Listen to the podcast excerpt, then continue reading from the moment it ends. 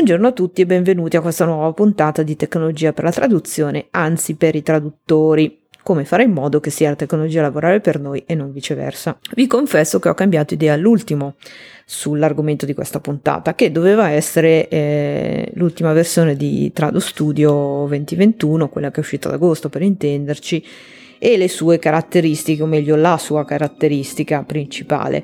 A dirvela tutta però solo a pensarci mi annoiavo da sola e non perché l'argomento non sia ancora attuale, visto che sappiamo tutti che il ciclo di aggiornamento dei CAT è sempre molto lungo, lato traduttore e lato cliente. Il fatto è che non so voi, ma io comincio e anche finisco a non poterne veramente più e mi riferisco ovviamente al Covid, alla pandemia, alle zone rosse, gialle, bianche, verdi, bordeaux, la fine è visibile ma sicuramente non è vicina. Io personalmente ho 46 anni, nessuna malattia pregressa per fortuna e abito in Lombardia, quindi diciamo che se va benissimo verrò vaccinata in autunno, ma se va benissimo. Dato che penso siamo un po' tutti nella stessa barca, ho pensato di lasciar perdere studio e di invece dedicarmi a questo argomento qui, cercare di consultarmi anche con i colleghi, e nello specifico parlo degli allievi di STL Formazione che tramite il relativo gruppo hanno risposto un po' delle mie domande, si sono un po' confrontati con me su questi argomenti. Eh, li ringrazio naturalmente. Quali domande ho fatto? La prima è qual è l'aspetto che vi è più pesato di questa pandemia e che vi sta più pesando in questo momento in particolare. Per quanto mi riguarda non è l'isolamento, sia per carattere, perché non sono proprio diciamo estremamente estroversa, sia perché c'ero un po' abituata per il lavoro che faccio e per come lo faccio, e per una serie di situazioni mie personali. Una, il fatto di avere una casa mediamente spaziosa, Due, il fatto di aver sposato l'uomo più paziente del mondo, con il quale è impossibile litigare anche se all'altro lato della, dell'equazione c- c'è la sottoscritta. Mi pesa invece moltissimo non poter fare piani e progetti che vadano al di là del lavoro e che vadano al di là del digitale, diciamo. Che può essere pensare alle vacanze, che può essere un, fine settimana fuori, che può essere però anche banalmente pensare di uscire a cena o di andare a fare un brunch con degli amici. Perché ho la sensazione di lavorare basta basta. E in effetti è così. Ho la sensazione di non aver fatto nient'altro che lavorare nell'anno che è appena passato, perché in effetti è così, e in sintesi di aver buttato via un anno di vita. E infatti c'è chi mi ha detto in risposta a questa domanda la mia programmazione attuale è un'estensione massima di una settimana e funziona solo a piccoli passi. È proprio così, è impensabile poter fare una programmazione diversa che riguardi il lavoro ma che riguardi anche la vita personale. Il problema poi è che subito dopo aver fatto queste riflessioni mi sento immediatamente in colpa, mi sento in colpa perché so benissimo che c'è chi sta molto peggio c'è chi sta male fisicamente in questo preciso momento, c'è chi purtroppo in quest'anno la vita l'ha letteralmente persa, oppure ha dovuto salutare per sempre delle persone care, c'è chi è in difficoltà anche molto grande dal punto di vista lavorativo. E anche questo è un motivo di stress perché mi viene da dire i tuoi sono problemi da primo mondo, statene zitta. Il problema è che, e questo l'avevo già sperimentato prima del Covid, molto direttamente molto sulla mia pelle, se qualcosa mi crea disagio, mi crea disturbo, disturbo, mi crea malessere, lo devo considerare un problema e non posso fare finta di niente, solo perché paragonato al, ai problemi altrui o ai problemi del mondo è qualcosa di relativo, perché altrimenti quella cosa finirà per tornarmi indietro con gli interessi. Altro motivo di stress, come hanno sottolineato molti colleghi, il fatto che se magari in un determinato periodo, in un determinato momento, le cose vanno relativamente bene per noi, siamo circondati da persone a cui le cose appunto non vanno bene e questo ci fa stare male, sia che si tratti di persone vicine con le quali abbiamo dei rapporti diretti, sia che si tratti più in generale del mondo che ci circonda. Sento fortissimo, mi ha detto qualcuno, oltre al mio, lo stress e le difficoltà sempre maggiori di chi mi circonda. Io ho un momento di buona, ma magari intorno a me il 99,9% delle persone stanno male e di conseguenza è difficile stare bene a mia volta. L'altra cosa che mi pesa, anche questo potrà sembrare magari banale,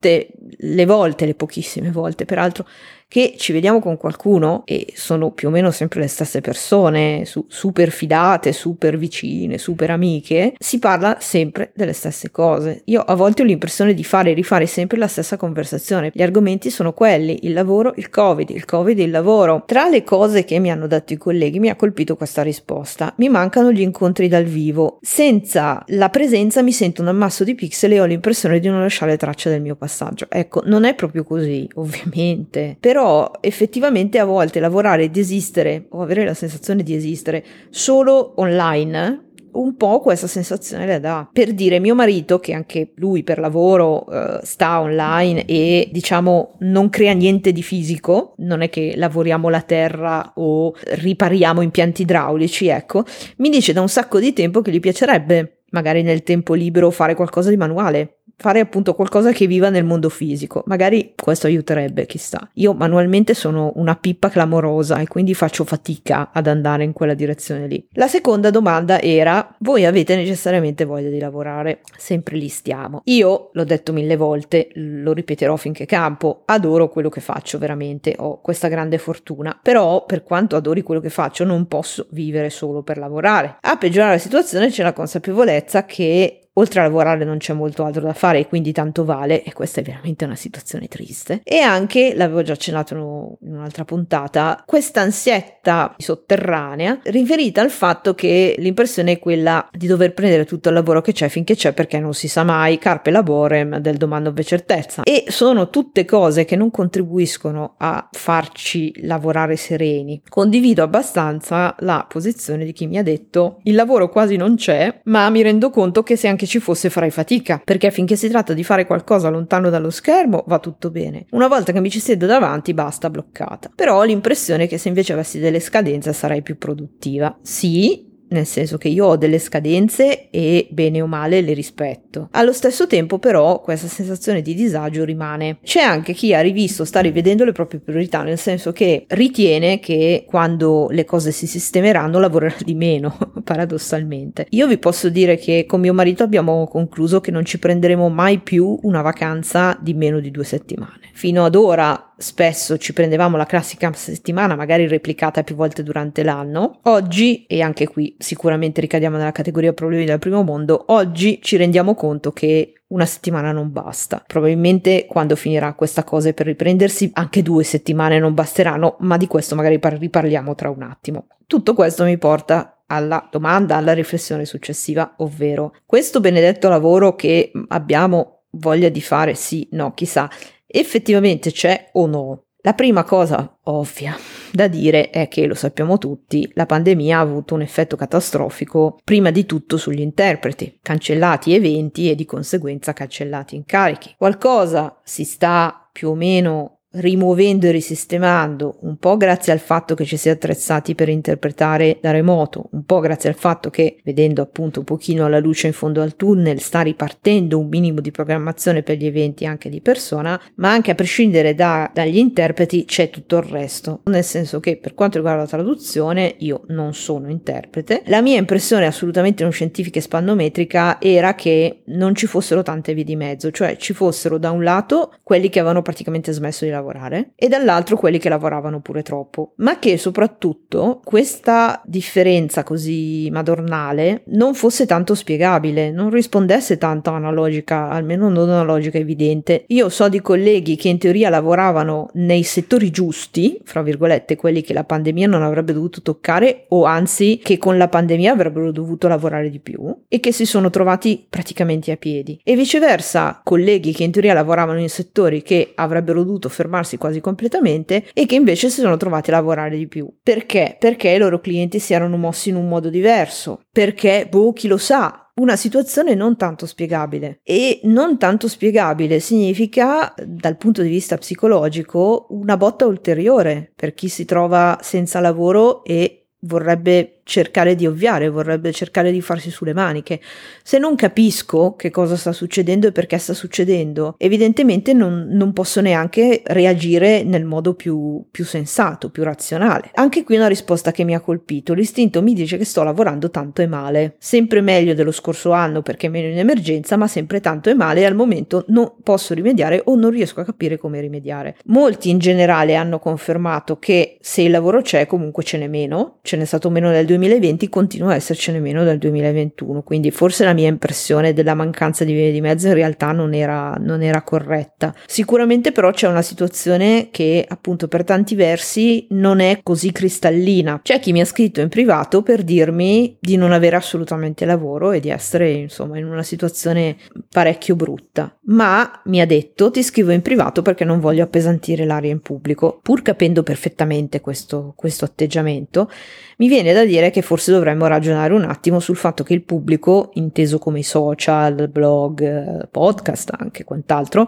forse non dovrebbe sempre solo servire come gran cassa per strombazzare i nostri successi o presunti tali, perché c'è anche chi strombazza cose che francamente anche meno, ma magari anche idealmente per confrontarci in modo serio e sereno sulla situazione vera Intendiamoci, questo non vuol dire fare la Geremia di ogni ora del giorno e della notte su LinkedIn o su Facebook, magari nella, con la segreta speranza che il proprio post diventi virale, come qualcuno è successo, e, e ti faccia trovare il, lavoro della vita, il lavoro dei sogni. Il discorso social però magari lo riprendiamo tra un attimo. La domanda successiva era come fate ad evitare di prendere a testate fortissimo lo spigolo della scrivania ogni due ore, cioè come fate a prendervi cura di voi mentalmente e fisicamente in tutta questa situazione. Qui entro in modalità Osho, vi avverto, è un po' inevitabile. Per me l'unica strada possibile è cercare di dare valore alle piccole cose che mi danno gioia. Forse perché anche perché quelle grandi, diciamo quelle più scenografiche, viaggi, vacanze,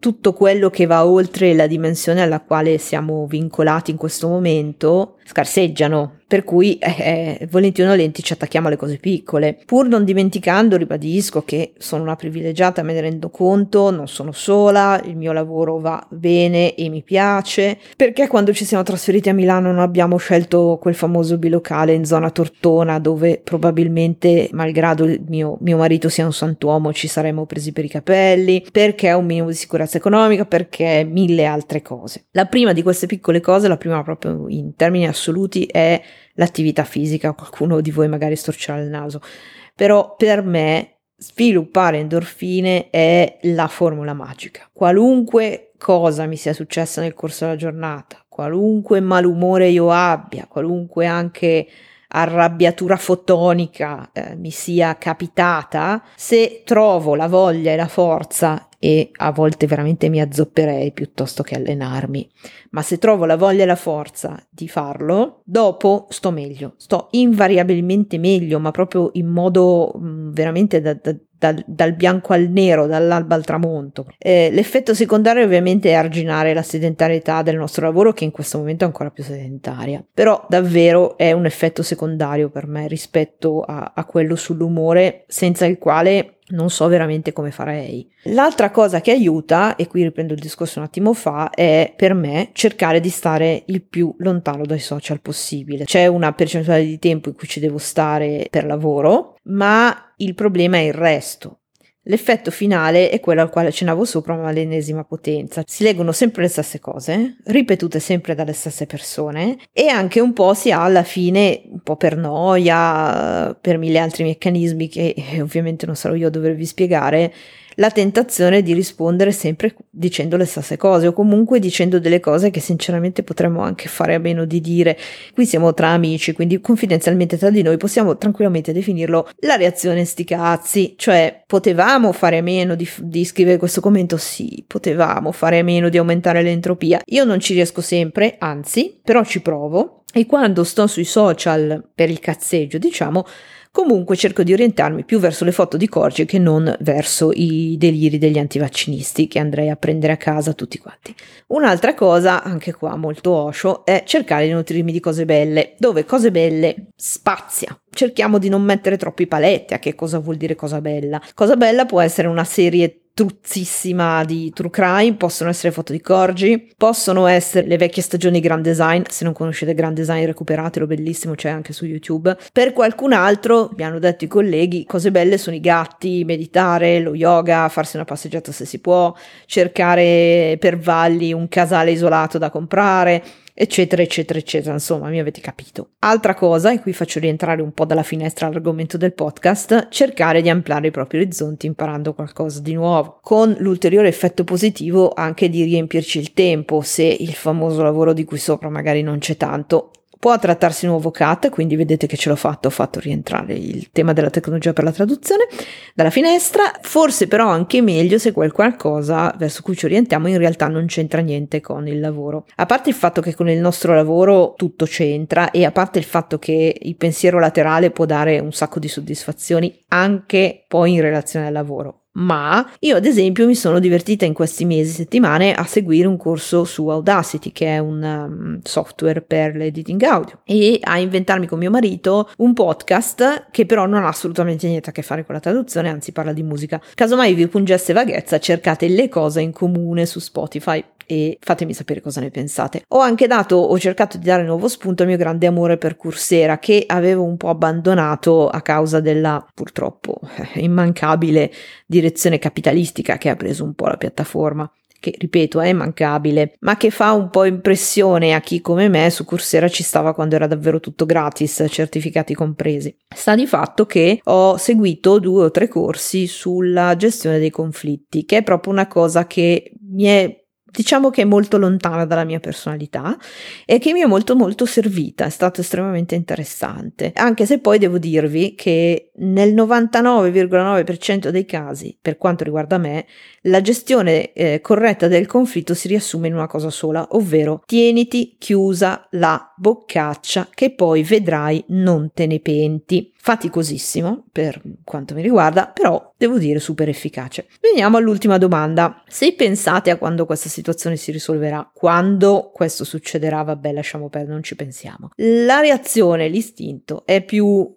corro in aeroporto e nessuno mi vede più per sei mesi, vivrò d'aria, d'amore e di panini di plastica dell'aereo, oppure me ne sto tranquillo, tranquilla che non si sa mai. Allora, il mio primo istinto sarebbe effettivamente correre in aeroporto, magari non per sei mesi, perché vorrei evitare che i miei clienti venissero a aneurisma e che poi mi toccasse davvero vivere d'aria e di panini di plastica del, dell'aereo, però un po' il sogno di saltabeccare da uno scambio casa all'altro, perché io faccio anche scambio casa, ma questa è un'altra storia, per un bel periodo ce l'ho, mi viene da pensare che potremmo prendere i nostri portatili e alternare lavoro e vacanza, anche se per esperienza l'alternanza lavoro e vacanza non funziona sempre benissimo. Al momento però veramente mi basterebbe anche lavorare, ma lavorare vedendo qualcos'altro quando alzo la testa. Ecco, sarebbe già un grossissimo, un grossissimo passo avanti. C'è anche il piccolo dettaglio che non sappiamo assolutamente quando potremo fare una cosa del genere e a quali condizioni. Quindi sono tutte cose che per ora rimangono davvero nel reame del, del, del sogno, quasi dell'utopia. E poi da non dimenticare che non so voi, ma a me al momento viene l'ansia quando sto una,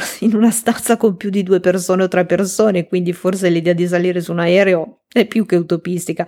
Però, al di là dei piani grandiosi, condivido sicuramente a gran voce la risposta che mi ha dato un collega, e cioè la più grande libertà sarà quella di organizzare cene, pranzi e feste con e ritrovi con amici e parenti senza doversi preoccupare dei numeri, del DPI, del colore delle zone e delle distanze di sicurezza. Questo sicuramente ci manca molto, anche perché da quando ci siamo trasferiti a Milano ci eravamo abituati a tutta una serie di attività che comprendevano riunioni con tante persone, eventi che raccoglievano tante persone per tanti motivi diversi e che oggi continuano a succedere in parte, ma succedono online e non è proprio la stessa cosa. Comunque, conclusioni sensate? Essenzialmente nessuna, magari ne avessi.